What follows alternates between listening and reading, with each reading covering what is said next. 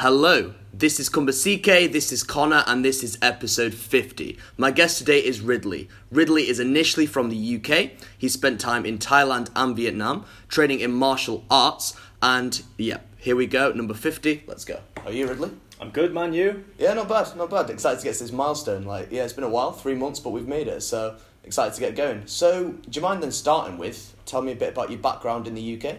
Uh, so, went to uni in Manchester in my first year. Didn't really stick it out. Got um, got kicked out in the first year. Um, I always sort of do things on the second time round. I did the same thing in college. Yeah, sure. Um, and then I basically liked Manchester so much and had made really good friends there that I decided to stay in Manchester. So I was um, sort of couch surfing, living on floors and stuff for a while. Um, fast forward a few years, I managed to sort myself out, get a proper job. Um, so once I had a proper job, I was working for a communications company, making like voice over IP phone systems for businesses. But just clocking in and clocking out, working fifty hours a week in an office Yeah, just sure. wasn't for me. It was just killing me inside. Yeah, for real. So, what did you do after that? Uh, so I'd been there for a year, and when I got hired, the the CEO called me. He was like, "Is is that you?" I was like, "Yeah, yeah." He said, uh, "I've got three questions for you. How much do you want me to pay you? Uh, when can you start? And how did your interview go?" I was like, "Right, okay." So I asked for a certain amount of money, and he said, "Well, you haven't got any qualifications because obviously I didn't have my degree because I'd been kicked out of uni." Um, but he sort of liked that I was a bit cheeky on the phone. So I asked him for X amount, and he said, "Okay, you can have X minus £2,000. I said, "Okay." Yeah, he said, "After a year, I'll give you the £2,000. So I'd I'd been there for a year. I went in his office. It was July, so it's July two thousand fifteen. I said, uh, he was called Carl. I said, "Look, Carl, I've been here for a year. I'm not asking for it now, but could you tell me what I've got to do to to earn that two thousand pound?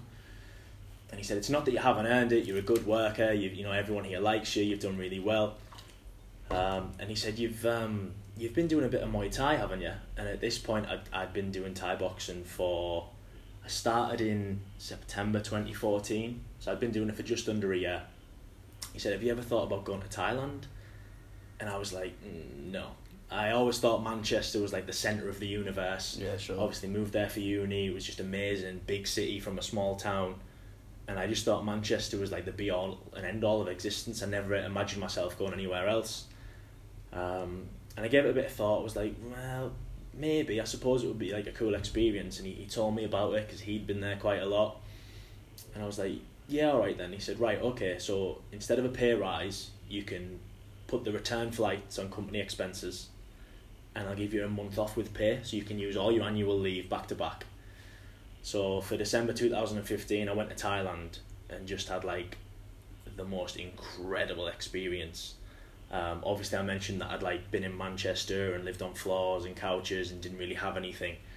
And as soon as I landed in Bangkok airport and got off the plane, I was just totally overcome with emotion. I was like, wow, like I've had all these like bad times in Manchester, and like I've I've like made it here to the other side of the world.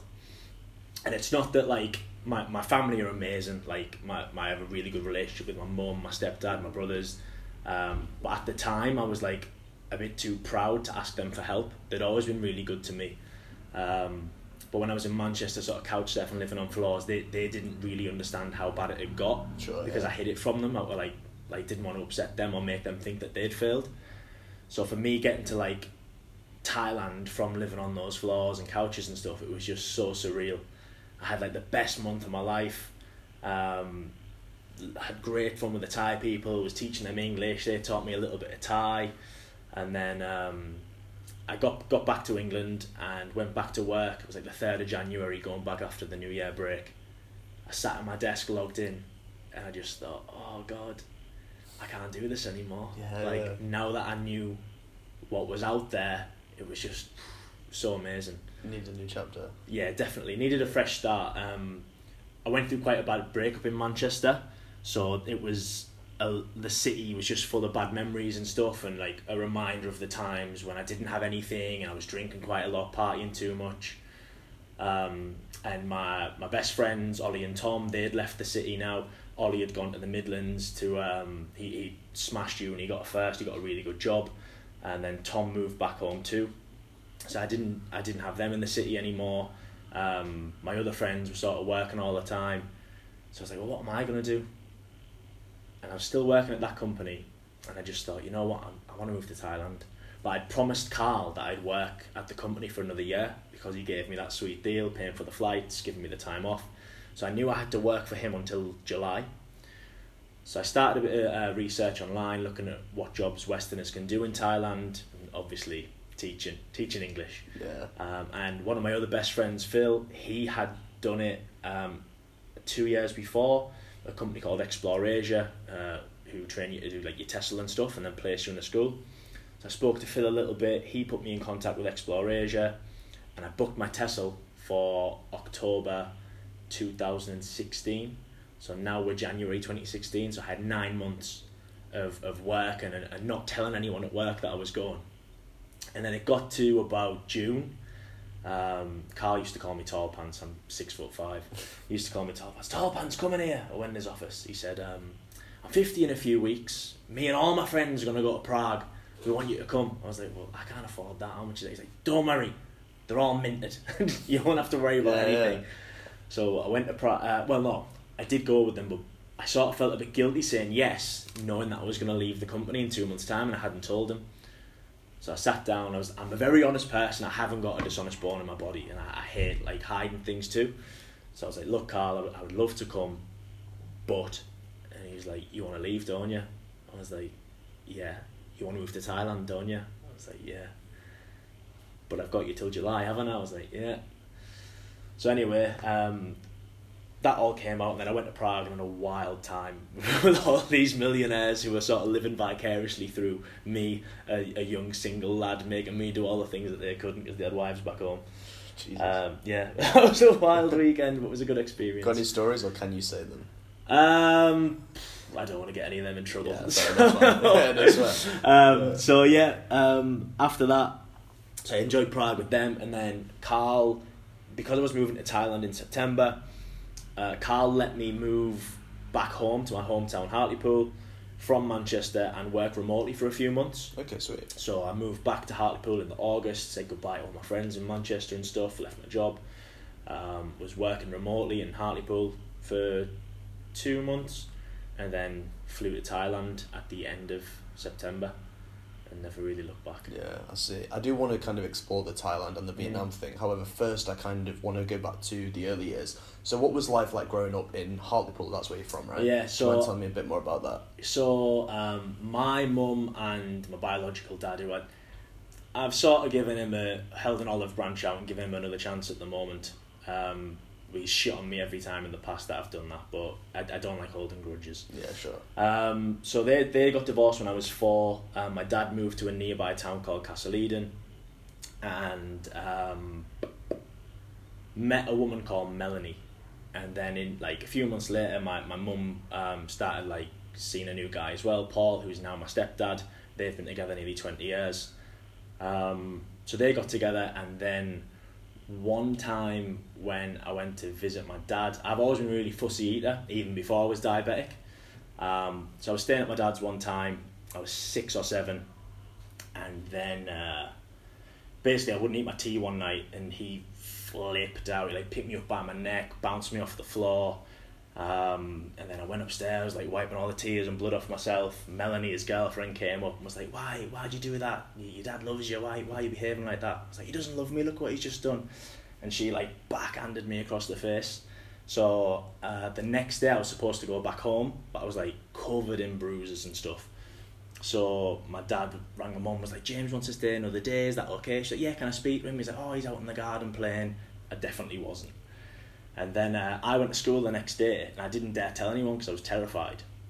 So at the time, my best friend in primary school was called um, Philly Patton, and he's uh, he's got a really interesting Instagram. He travels all over Africa and stuff at the minute, doing like really cool stuff over there. I told him what had happened, and then the only way my mum found out was he went home and his mum was like like washing him in the bath, something whatever, and uh, she was like, "What's wrong?" She could tell he was sad. He was like, "Oh, I feel dead sorry for my friend at school," and he told his mum. So then she told my mum, but she didn't want to let my dad know Yeah. that she knew because my like my biological dad's a bit bit nuts. Um, so then obviously I'd stayed at my dad's that extra night, and then the day after, uh, I got in the car after school. and My mum picked me up, and she could tell something was wrong. She's like, "Are you all right, James?" I was like, um, "Yeah." So have you got anything to tell me? Said, "You know you can tell me anything, don't you?" She said I like started crying, and she said, "Do you want to see your dad?" And I started crying. I was like, "No, I don't ever want to see him again." And then like she pulled my coat down, she could see his handprint like around my neck. So then like obviously the police got involved, and I had to like go see doctors and stuff, blah blah blah blah. Um, so then I didn't see my dad for three years. So then I had, I had a pretty good childhood. Like obviously my mum had like married Paul in this time. My stepdad, they'd had uh, Paul had a kid from his first marriage, Josh, my stepbrother. So I had like brothers now. My mum and uh, Paul had a baby together, Matty. So there's like three of us now, three boys running around. Um, it was really good. I, I did have a nice childhood, and like Paul was absolutely amazing with me. Like treated me like his own, and he was like a proper good dad. And then when I was ten, um, I was ill. I was like losing quite a lot of weight, but I was a skateboarder, wore baggy jeans, baggy t-shirts. My mum couldn't really tell, and I did used to always get sent home from school sick as well, like pulling the wool over her eyes a bit. And she was like, James, if you're not ill, I'm, I swear to God, I'm gonna be so angry. I was like, something's totally wrong. Like I was going to the toilet a lot at night time, peeing a lot, was drinking energy drinks to make me feel better. had no energy whatsoever. And then um, we booked a doctor's appointment for it was a, it was supposed to be on a Monday. And then on the Friday, the doctor called us. It was Friday the thirteenth September two thousand and two. Um, not superstitious, but it's a bit weird. Yeah, it is a so bit weird, right? someone had cancelled their doctor's appointment, so we got to like take that slot. And my mum took a urine sample because I'd been peeing so much, like thinking it was a kidney infection or something. Uh, we went in. The doctor dipped it with like a ketone stick, which is like a little reagent strip that if you dip it in urine, it's got sugar in it, turns like a dark color. And the doctor was like, "We need an ambulance now. Like I don't know how he's standing. You full blown type one diabetic." I Shit. was like, "What's that?" And that was like that day, like my whole life changed. So Yeah. basically, I needed insulin injections. I needed to check my blood every day. Um, so went home, went to the hospital. I was in the hospital for a week. So my mum, like being the decent human being that she is, thought that my biological dad deserved to know. So she called him, was like, "Look, James has almost died." Blah blah blah blah blah.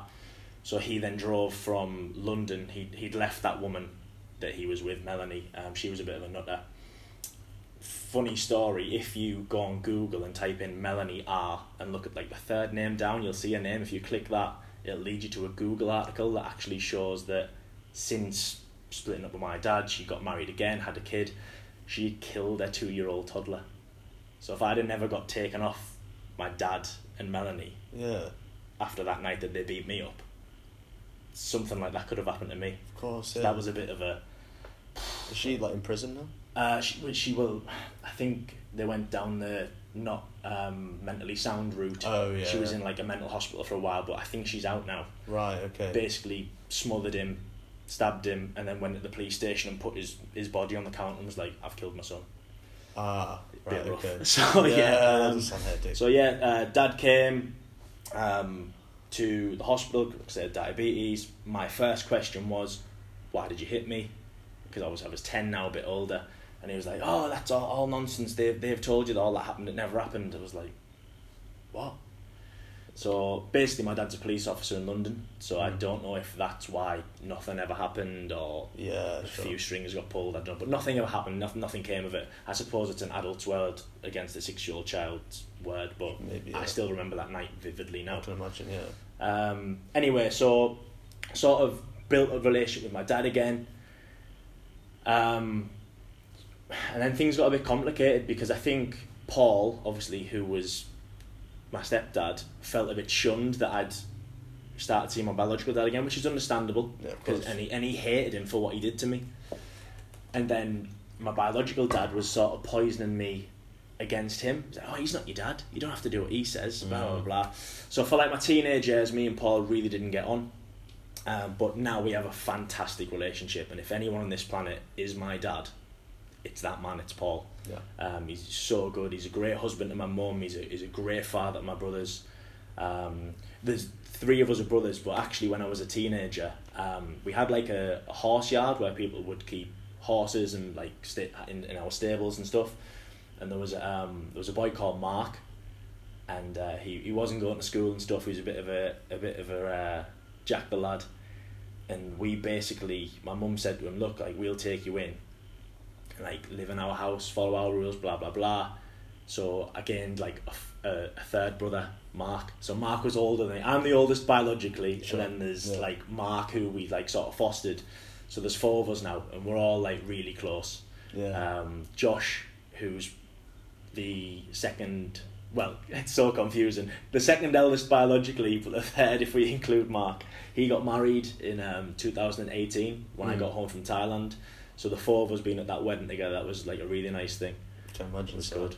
So yeah, like growing up in Hartlepool is a bit rough. Um, I was always into like skateboard and heavy metal, pop punk and stuff, and then I got to about fifteen. It was like I'm sort of sick of getting punched every time I leave the house on my skateboard now. So I, you know, I bought the tracky bottoms and I got the Air Max and the awful pink Burberry polos, and I tried listening to the the rave, and it just wasn't for me. Sure. But you have to sort of wear that that disguise to fit in in our town. That's probably my biggest regret growing up that I wasn't always just me. Yeah, I just sure. did what I like. Obviously now I'm covered in tattoos and I, Mm. like, I do martial arts and I'm into skateboarding again and now I am who I am. But it took me from like starting to hide who I was at 15.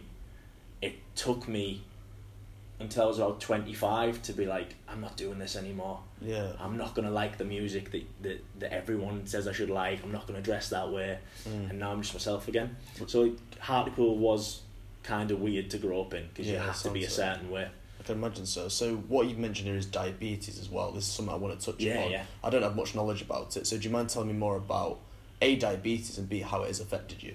So um, diabetes is basically when you get diagnosed with it and you're ten years old. They're like, "Oh, don't worry, it won't change your life at all. You just got to have a few injections." And I was terrified of needles, but they wouldn't Ah. let me go home until I injected myself. Basically, diabetes is an autoimmune disease. It's your own immune system attacks cells that signal your pancreas to secrete insulin. So when we eat any food, we eat carbohydrate, our body needs to process that into energy, and for that to happen, you need the hormone insulin.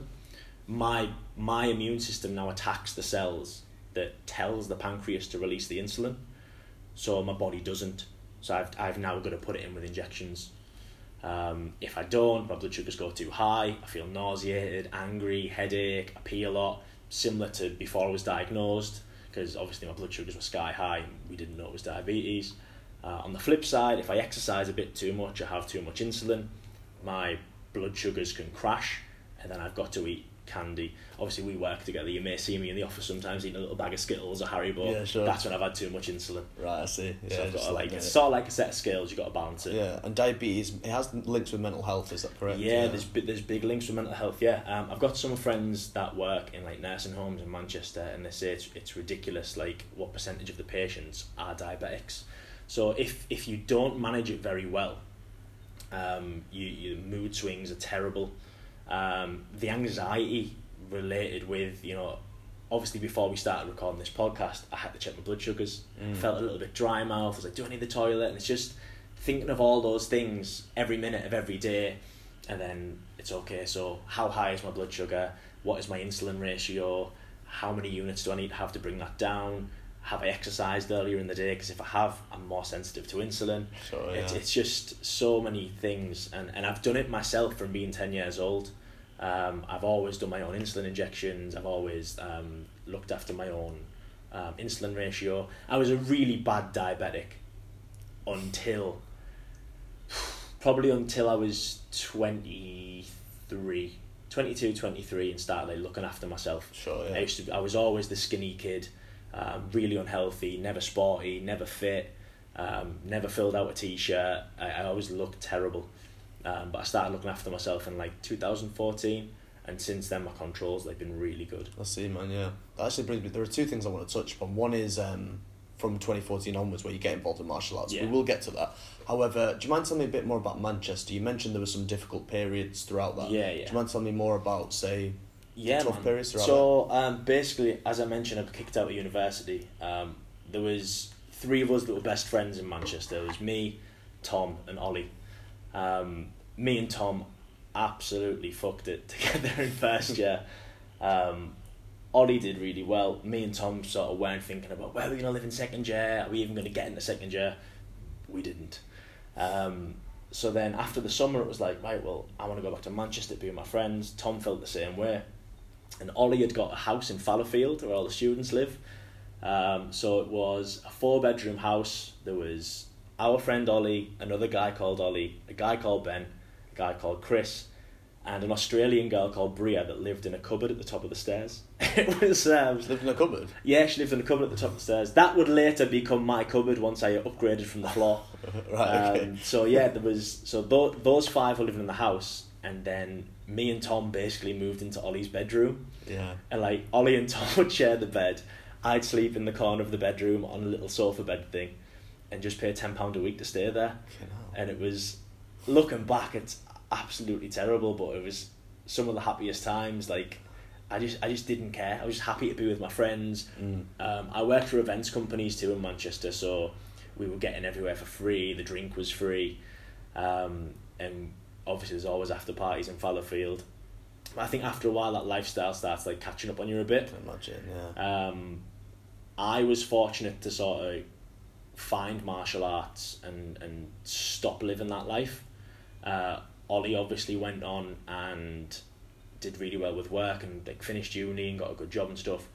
Tom sort of never really found anything that he had a passion about, but I'm sure we'll get onto that later. Yeah, we'll definitely mention it. So that period in Manchester, you were sleeping on the floor. Yeah. What's it like? I mean, I you know I've never kind of had that period. What's it like living sleeping on a floor for weeks on end? I mean, Um, it, it is rough. it, it's quite rough because you just think, like, what am I doing? But because cause I was having such a good time with my friends every night, going out all the time, you sort of forget about the fact that I haven't got a stable job, yeah, I haven't got my degree, I don't have any future prospects. I didn't really care. I was I was very self destructive, and all I really cared about was where the next good time was going to come from yeah. the sure. next day, and you just get stuck in a cycle. You know, it's like go out, hangover, eat a microwave pizza, go out again, and it, I didn't really care because I, I knew I was making like quality memories. And looking back now, I am glad I have those memories, but I wish I'd sorted myself out a little bit sooner too. Yeah, but you did move on. Like this is where I want to get into the martial arts aspect. So Yeah, yeah. 2014 is when you get into martial arts. Yeah, correct? so um, Yeah. I'd um, I'd split with my second girlfriend in March of twenty fourteen. Um, in that same month, I'd also moved out of the house where I was living on the floor, and got myself a flat. And then whilst I was in the flat, I started looking for the proper jobs, and that's how I ended up working for Carl at the technology company. But that was a few months later. Um, so whilst I was living in the flat, I was like, right, I, I need to like make my life better. I need to get healthy. I need to control my diabetes, and I need to find something to focus on. I need like a passion. I had started studying a degree again. Um, two good things came from my second relationship. Um, one of them was that she persuaded me to make up with my stepdad. Obviously, I'd said that during my teenage years we, we didn't really get on because of my dad. Um, in that time, I'd fallen out with my biological dad again, and one of my cousins was getting married. So I asked her, I was like, Do you want to come to Hartlepool, meet my family? We'll go to a family wedding. And she said, Only if I can meet your whole family. So I was like, Oh, all right then. So I, I went home and I, I said to Paul, Can we have a chat? Blah, blah. And on that night, we, we hugged, we kissed, we made up, and we've had such a good relationship ever since then. So that was a, a really positive thing um, that, that came from that. I've lost my thread now. What was the second thing? Um, first thing, Paul. Two things from your relationship with your ex that you split up with in March. Oh yeah, sorry. And this, the other thing was um, because she was at uni, I wanted to better myself too. So I started a, um, a part time degree with the Open University Oh, because sweet. I, I didn't want to feel like a worthless piece of shit Mm. while she was studying and stuff. So I started a part time degree, made up with Paul. They were the two good things that came from that. Um, and then obviously we split up. I was still studying, but I needed something else. So I, I knew I was doing a part time degree, but it was going to be six years before I graduated. I needed something else. Um, when I was younger, all I ever wanted to be was a Power Ranger. do you remember Yeah, the Mighty Morphin Power yeah. Rangers? Yeah. So I thought, right, start getting into martial arts. Like I'd always been interested in it. I'd done a bit of kickboxing when I was younger, but I never stuck at anything. Didn't stick to skateboarding. Didn't stick to kickboxing. Didn't stick to karate. Didn't stick to basketball, didn't stick to rollerblading, I never stuck to anything.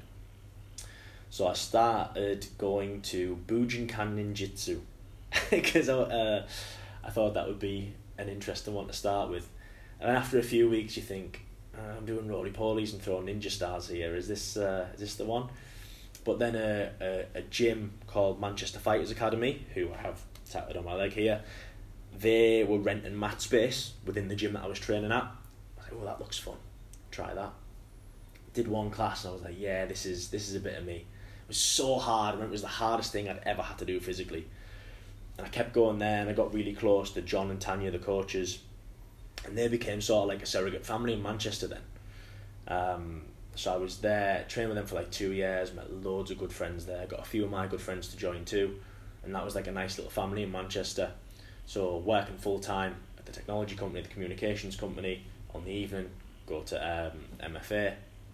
Obviously did the month in Thailand in the December and then knew I wanted to move there. So like MFA did like a a leaving thing for me and they got me a few gifts and cards and I still talk to them every now and then. Not as much as I'd like to, but the life sort of goes on, doesn't it? It does, people yeah. keep living their own life.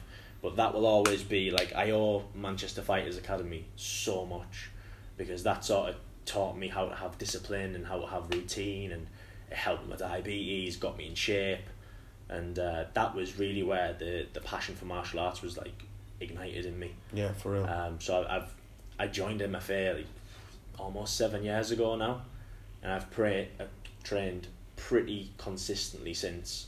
Obviously, in Thailand, I trained at different gyms, moving around, and no no gym sort of felt like home the way MFA did. But I suppose that's because there's such a big turnover of fighters.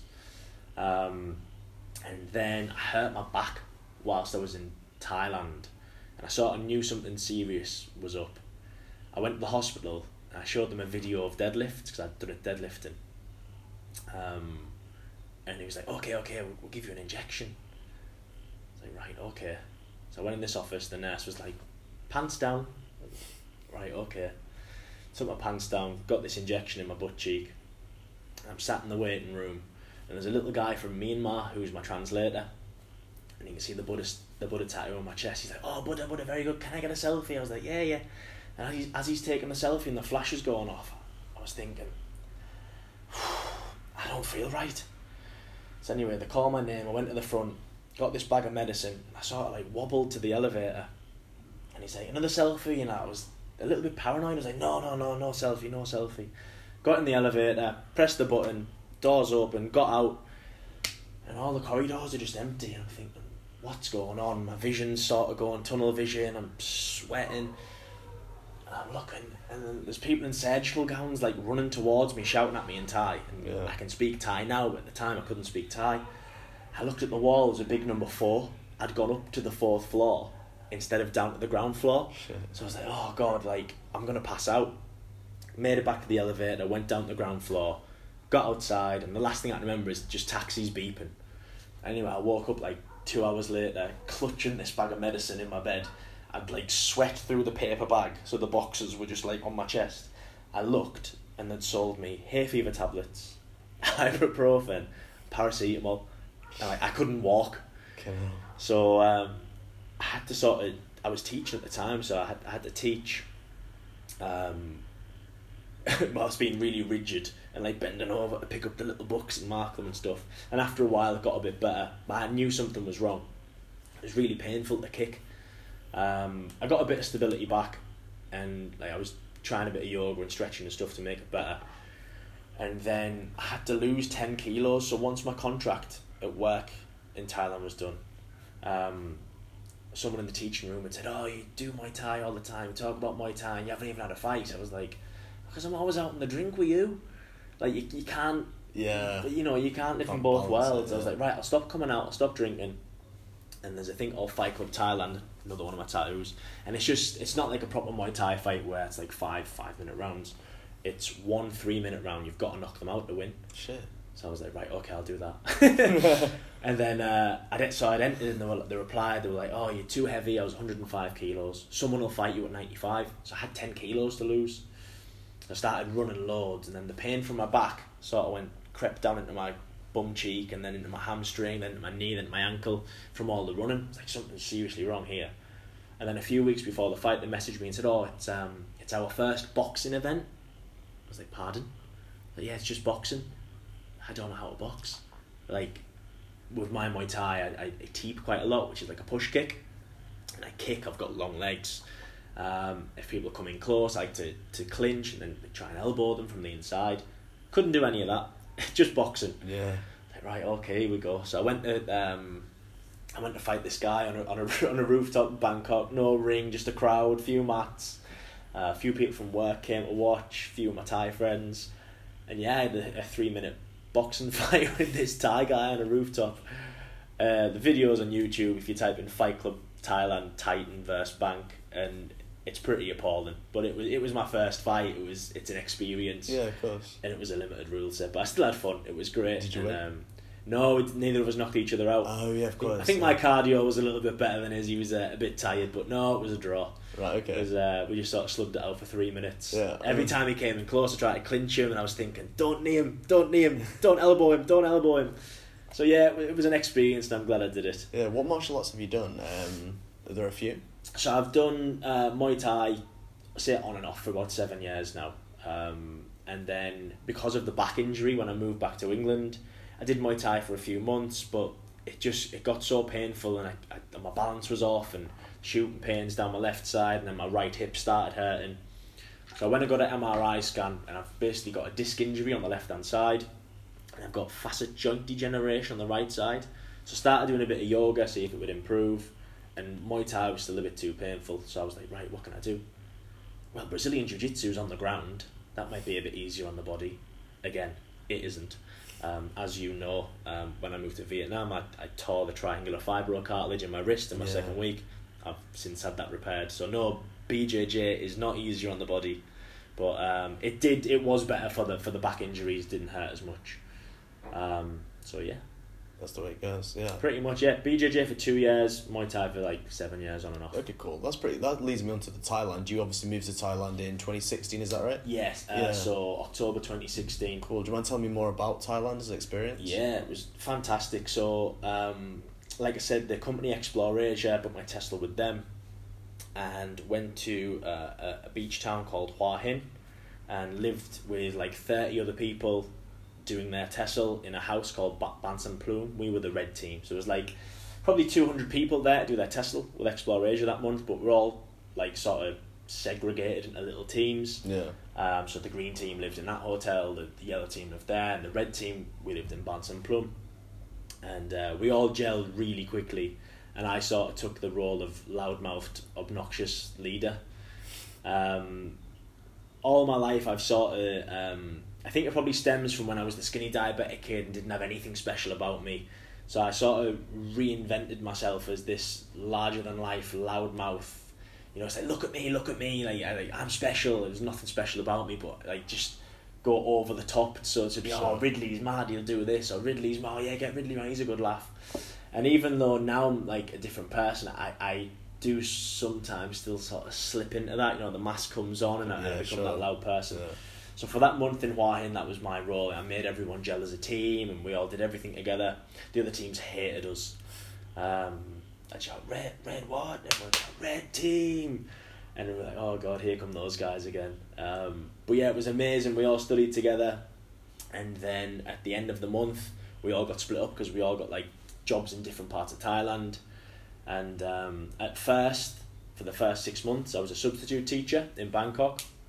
So I was at uh, like five different schools, and then at the end of the the contract, the my employer, the agency, said, "Would you like to still be the substitute teacher, or would you like a permanent position in the school?"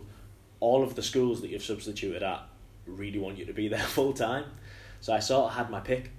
So I chose my favourite school. It was like a a a semi-private um, Catholic school, actually. All the kids were Buddhist. I think it was okay, just yeah. a just a Catholic school, like a trendy thing. All the kids were Buddhist, and I, I love that school to this day. That is the, my favourite school I've ever worked at. The the other foreign teachers were great. The the Thai teachers were lovely. Um, I actually call one of them my Thai mum. I call her every now and then, just speak Thai, see how she is. Oh, nice. Um, they're having a bit of a bad time over there at the moment with COVID. It's obviously come back. The schools are closed. Um, but yeah, like met people in Thailand who will be friends for life. Mm. Um, just a fantastic experience. I, I was lucky enough to, to travel around around a bit, and try different gyms, met people through that, met people through teaching. Yeah, it was just a, a fantastic experience. Now, full disclosure, I still hadn't finished my part time degree with the Open University, so I was working on tourist visas.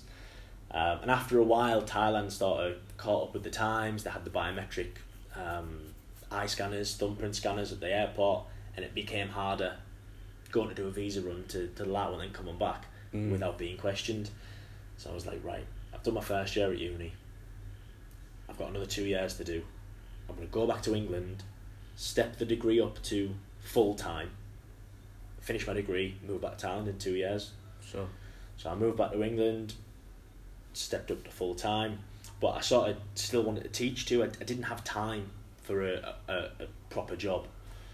So I applied to a, an online company teaching Chinese kids.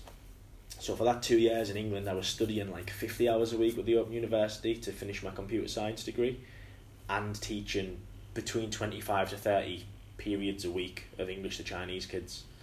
Um, because of the time difference, they learn in the evening in China, but in the UK, that's like peak hours start at 10 in the morning, finish 2 in the afternoon.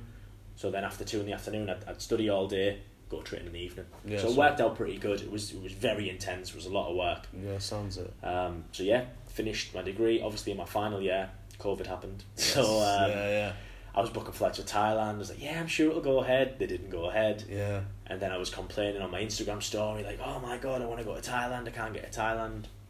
And I know someone who works at the company we work for in Vietnam. He replied to my Instagram story and was like, well, I can get you to Vietnam if you want to come to Vietnam. So I came. That's my so yeah. here I am, yeah. That's what I was going to lead to. Yeah. So then that's how it all came about. How are you finding Vietnam as a whole? You know, training here and living here. Um, so how I said that no Muay Thai gym had ever felt like home, the same way MFA did. Um, the the same can sort of be said for the the Jiu Jitsu gym that I joined in the UK, uh, Redcar BJJ. The the people there I owe them a lot. I've like I went through a tough time in the UK. Um, I, I don't like being there at the best of times, but some pretty bad stuff happened, which I'm sure we'll get on to. And uh, just having those guys to, to train with and to learn from, like, I owe those guys a lot, like, probably more than they know. And Redcar BJJ will always be my home BJJ gym, the way that MFA will always be my Muay Thai gym. That being said, since moving to Vietnam, I've, I've trained at arguably the, the best gym that I've ever trained at in Asia, and I've trained at some gyms in Asia. So the, the gym's in Thao Dien, it's called Jaboya. Uh, it's run by two Brazilians, Gilberto and Luis. And there's some other really high level instructors there too, Paul and Corey. And even though I got injured the second week I got here, I've still been going to the gym and watching. And since my wrist's been better and I've been rolling and training again, my jiu-jitsu is still notably improved just from being around those guys and watching them roll and watching them train. Um, and my plan had always been to, to go back to Thailand. I was only meant to be in Vietnam for a year. But because of how good Jaboyo is and how good the friends are that I've made here, I've just signed a two year contract with a pretty decent international school. Yes. So uh, yeah, I don't think I'll be going anywhere for a while. That sounds good. Yeah, for that sounds real. Um, what also, I will get back to the martial arts aspect Yeah. and how that's improved, but what we're here today, it's the 21st of April. Like, there's a particular reason why we're here and why we're doing it on this date. Uh, your friend Tom, it would be his birthday, is that correct? It would be his thirtieth birthday today. Yeah. yeah. Should we talk more about Tom and Yeah, yeah. so, um, so basically, um, when I got back to England in twenty eighteen, me, Ollie, Tom, uh, Ben, who else? Was, who else came? I think it was just the four of us. We all met up. We hadn't seen each other for years, um, and uh, we all met up. Had a great times that we hadn't been apart. And then on my twenty seventh birthday, October 20, 2018, Tom came from his hometown to my hometown in Hartlepool to celebrate my birthday with me. Just the two of us, like old times. I'm not sure. I think Ollie was working, Ollie couldn't come.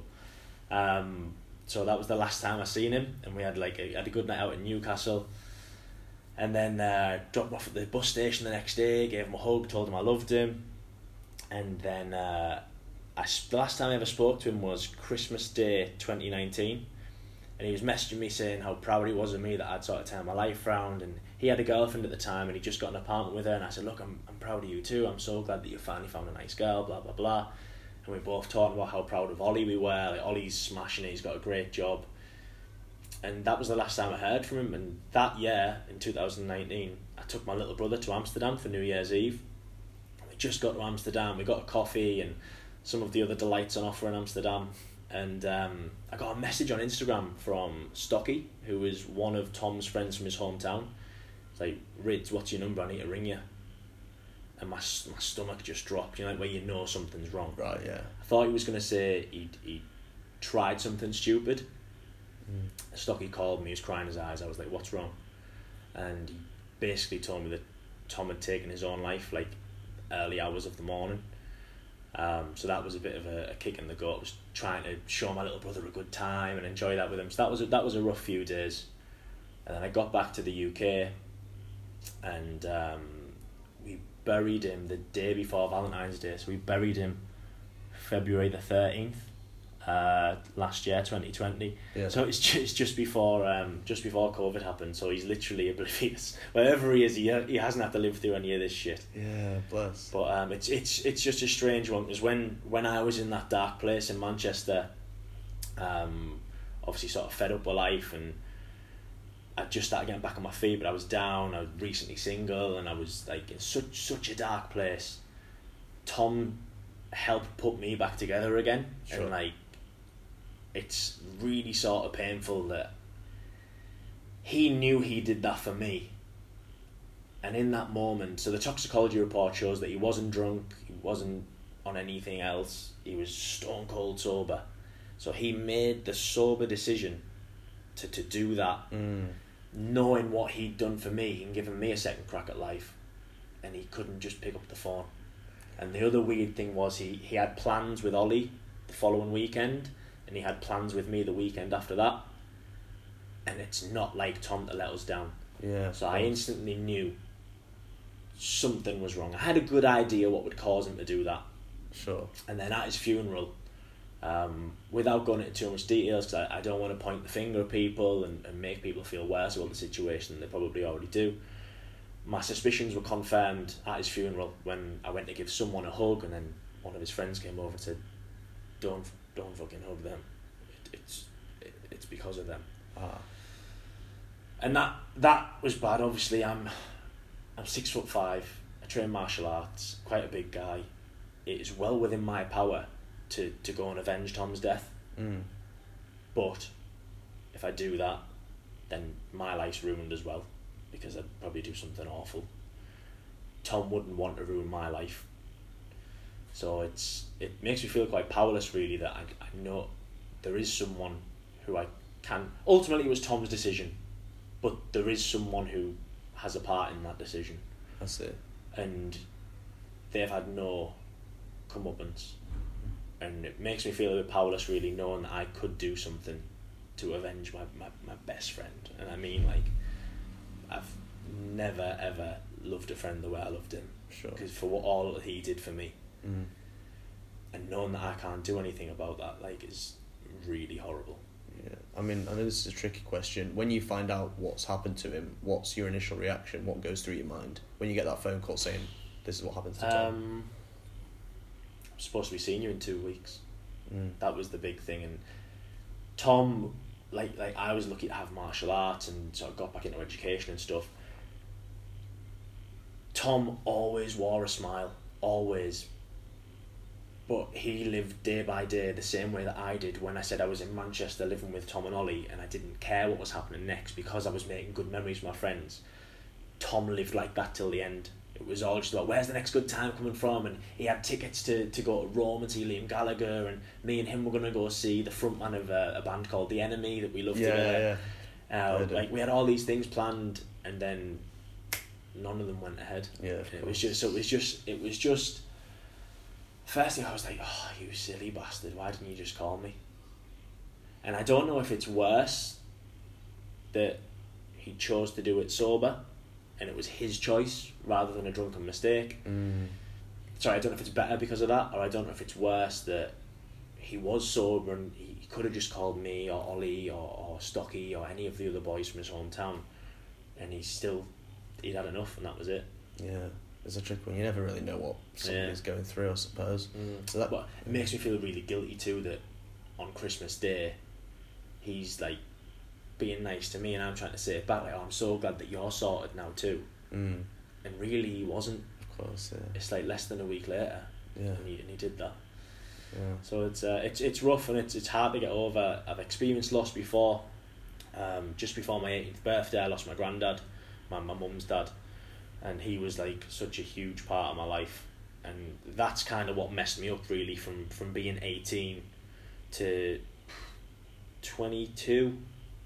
It was just a night out every night, drinking my sorrows and whatever else, trying to escape that. The, but I came to terms with that in the end because at the end of the day, it's, it's my grandfather. He, he lived a great life. He, he had children. He had grandchildren, and he got to see all that. So although that still hurts, I think with time it, becomes more manageable. Mm, With Tom, Tom will never get to meet my children. Tom will never get to stand and be my best man at my wedding like you promised he would be. Tom will never get to come to Vietnam. Tom will never get to come to Thailand. So I, I'm still very sore over it now, and I, I don't know if it'll get better because he he'll never get to, to reach his full potential, and I think that's why it feels a bit different yeah, to, okay. to losing my granddad, if that makes sense. That definitely makes sense. Yeah, do you mind telling me a bit more about like your granddad and the impact he had on you? Yeah, so um, obviously divorced parents when I was young. Um, me and my mum before she met Paul, um, my, were quite reliant on my nana and my granddad. So they'd always look after me when she was at work. Like she was always hard work and multiple jobs. They'd always look after me. So my, my granddad was like my, my father figure for those early years of my life before my mum met Paul, and I was so close to him. Like um, when I passed my driving test, I was driving his car. Um, I'd go pick my nana up on a Monday and take her to get a pension and take a little dog out with her Benji, and just very very close to them because I never had any of those relationships with the other side of my family Mm. because I didn't see them. I feel like my mum's side of the family always went above and beyond to be there for me and to to to to, to go like to the next step. Um, so yeah, when when he died, that that messed me up. Um, and at the time, I, I was I was with my first girlfriend, high school sweetheart, and um, she she was she was good for me at the time. You know, she she helped me through she helped me through some dark stuff, and she she put up with a lot of my shit as well. Um, but yeah, my my granddad dying just it, it changed me as a person really. Um, started drinking more, started doing things that I'd never done before, and then one thing led to another, and um, yeah, I wasn't in a very good space. I was very unhealthy for a long time, and it was only after, um, like I say, only in Manchester a few years later, after that second relationship ended, that I was like, no, you need to, you need to like get yourself better now. I think I'd always, I'd always wanted someone to save me. I'd been a bit like codependent. Oh, I'll meet a nice girl and she'll sort me out. Yeah, But at the end of the day, women aren't our therapists. You know Yeah, what I mean? course, it's, yeah. it's on us. yeah, So I had to get myself better and I had to look at life differently and I had to get healthy. sure. So Yeah, Yeah, on that note, then, so when you've gone through these difficult periods in Manchester, wherever else, what are the techniques you've used to come back to a point where you're doing okay again or you're at Um, least stable? I've got to have goals. So in my diary, I've got um, short term goals, which are like zero to six months, medium term goals, which are six months to 12 months, and long term goals, which are like one to five years. Yeah, um, working towards those goals. Um, so every day I write myself. Well, every day I write a list in the evening of what I want to do the next day, what I want to achieve, what work I want to get done, and then I owe those things. So if if I don't do them, I I can't go to bed. I've got to do them. yeah, Um, and just they're all. they're- It's nothing too crazy. It might be something stupid like make your bed, shave your head, shave your face, and it's just doing those little things every day. It keeps me in routine, and, and if I'm in routine with that, then I'll check my blood sugar at the right time, and I'll take my insulin at the right time, and I'll eat the right food, and then um, also putting things on those lists that may only seem small, but they're tiny, tiny steps towards. Um, I've just noticed you've got the book Atomic Habits right there. Yes. Um, yeah. So it's like like Atomic Habits. I, Yeah. write I write little things that I can do every day that are gonna get me towards those goals. So um, like I might I, I like learning, so there might be like a a course that I buy on Udemy, and I'll make myself do one of those ten minute lectures every day, Sure. or I'll do like two 10 minute Vietnamese lessons on Duolingo because I want to be fluent in a language in the next five years. Yeah, yeah. Just tiny little things, and, and that all compounds and makes me a little bit better Right. Okay. um, having those goals, like if I get time off work, I hate it. So the Yes. Tet holidays in Vietnam, Yeah. I can still write little lists of things to do, but not enough to fill my day. Mm. Yeah. Normally, I fit those things in around other commitments, and if I don't have those commitments, I start to unravel a little bit, and I'll get a little bit lazy. I'll eat a little yeah. bit of bad food. I've got to have goals to work towards. I've got to keep myself busy. Um, so, like when I graduated university, it was like, oh my god, I've been studying so many hours a week. What am I going to do with all that spare time? So it's just like I'll now I do a lot of yoga or I do um, breath work. So do you know Wim Hof? Yes. I use his Yeah. method every day, and then Nice man. I yeah. try to have a cold shower, but the water in Vietnam's quite yeah, warm. fuck. Um, so when when I move apartment soon, I'm going to look for somewhere with a bath, so fill it with ice and do it properly. Yeah. But yeah, just little, little things like Vietnamese lessons, Wim Hof, yoga, a little bit of cardio, and then obviously I've got jujitsu every day, or on some days I lift. Um, the last few months were quite difficult um, when I got my injury because Mm. obviously I, I couldn't lift weights, I couldn't do yoga, so then my bad back started hurting again. Yeah. I could watch jujitsu but not do it. Um, so that, that that was rough. But I'm starting to get to the point now where I'm in a good good place. I, I like Vietnam. I've I've obviously secured something good for my future here at that new school. My wrist's getting better. Um, there's a competition on June fifth and June sixth, the CJC Jiu Jitsu Championships. So I'm going to be competing in that. Sure. So yeah, it's good. Um, th- that's another thing as well. When um, so when my granddad died, I obviously let it ruin my life for all those years. When Tom died um, in twenty nineteen, I didn't drink a single drop of alcohol because I wanted to see if I could do one year sober. Yeah. I'd massively cut down my drinking habits anyway because I just saw how good it was for me training when I wasn't drinking. So when Tom died, um, I was like, right, it's pretty much it was twenty twenty within a matter of days. I was like, right, you can you can drink again now. So do you want to drown your sorrows and, and risk taking that back step, or is that version of you truly gone? Mm. I thought there's a jiu-jitsu competition in March. Why not start training now and do something good like for him and use it as fuel, Of course. Yeah. fuel for the fire. So um, I entered the Cleveland Coastal Jiu-Jitsu Championships in England and I, I won double gold. So I got a gold medal in the gi and a gold medal in the in no gi when we like wear the spats and the shorts and the rash guard. And uh, there was no way anyone was beating me that day. So the first match I won on points took me a while to warm up, but then all my other matches I won by submission. There was ju- there was no way someone would have had to kill me on that day to to to get a victory over me because I just knew that. I, I, it's weird because I, I don't don't really believe in the afterlife or anything. What I do believe is that energy can't be created or destroyed, and I said the same thing um, in in Tom's eulogy. Tom was a massive ball of energy, and that energy has to have gone somewhere because you can't destroy energy. It's got to go somewhere else. And I'd like to think that a little bit of that energy was like in that sports hall with me on that day, like watching me compete, and there was just no way that I could lose when I knew I was doing it for him. Yeah. For real. So yeah, it was, Yeah, uh, it was good. This brings me nicely towards the end of the conversation, really.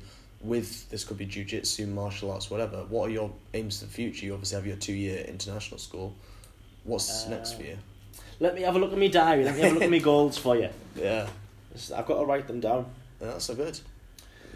So one of my goals, uh, long term, so within the next five years, was to uh, get an international school job, and I've managed to do that. Yeah, now, boom, yeah. tick that one off. Uh, I want to visit my little brother. My little brother Matty plays um, football for the Las Vegas Rebels. So Okay. he's he got a full sports scholarship at UNLV. Nice. I want to visit him in America. Um, I want to compete in an IBJJF event, which is like one of the creme de la creme of, of BJJ tournaments. Sure. Um, I want to wear my purple belt, so I got my blue belt last year off my coach in the UK. Obviously now I'm in Vietnam, I've got to sort of prove my prove my salt here a little bit. I did just get my first stripe on my blue belt off my uh, my, my coach G. Nice. So hopefully, if I'm here for the foreseeable future, I don't know, two years down the line, I might be able to get that purple belt.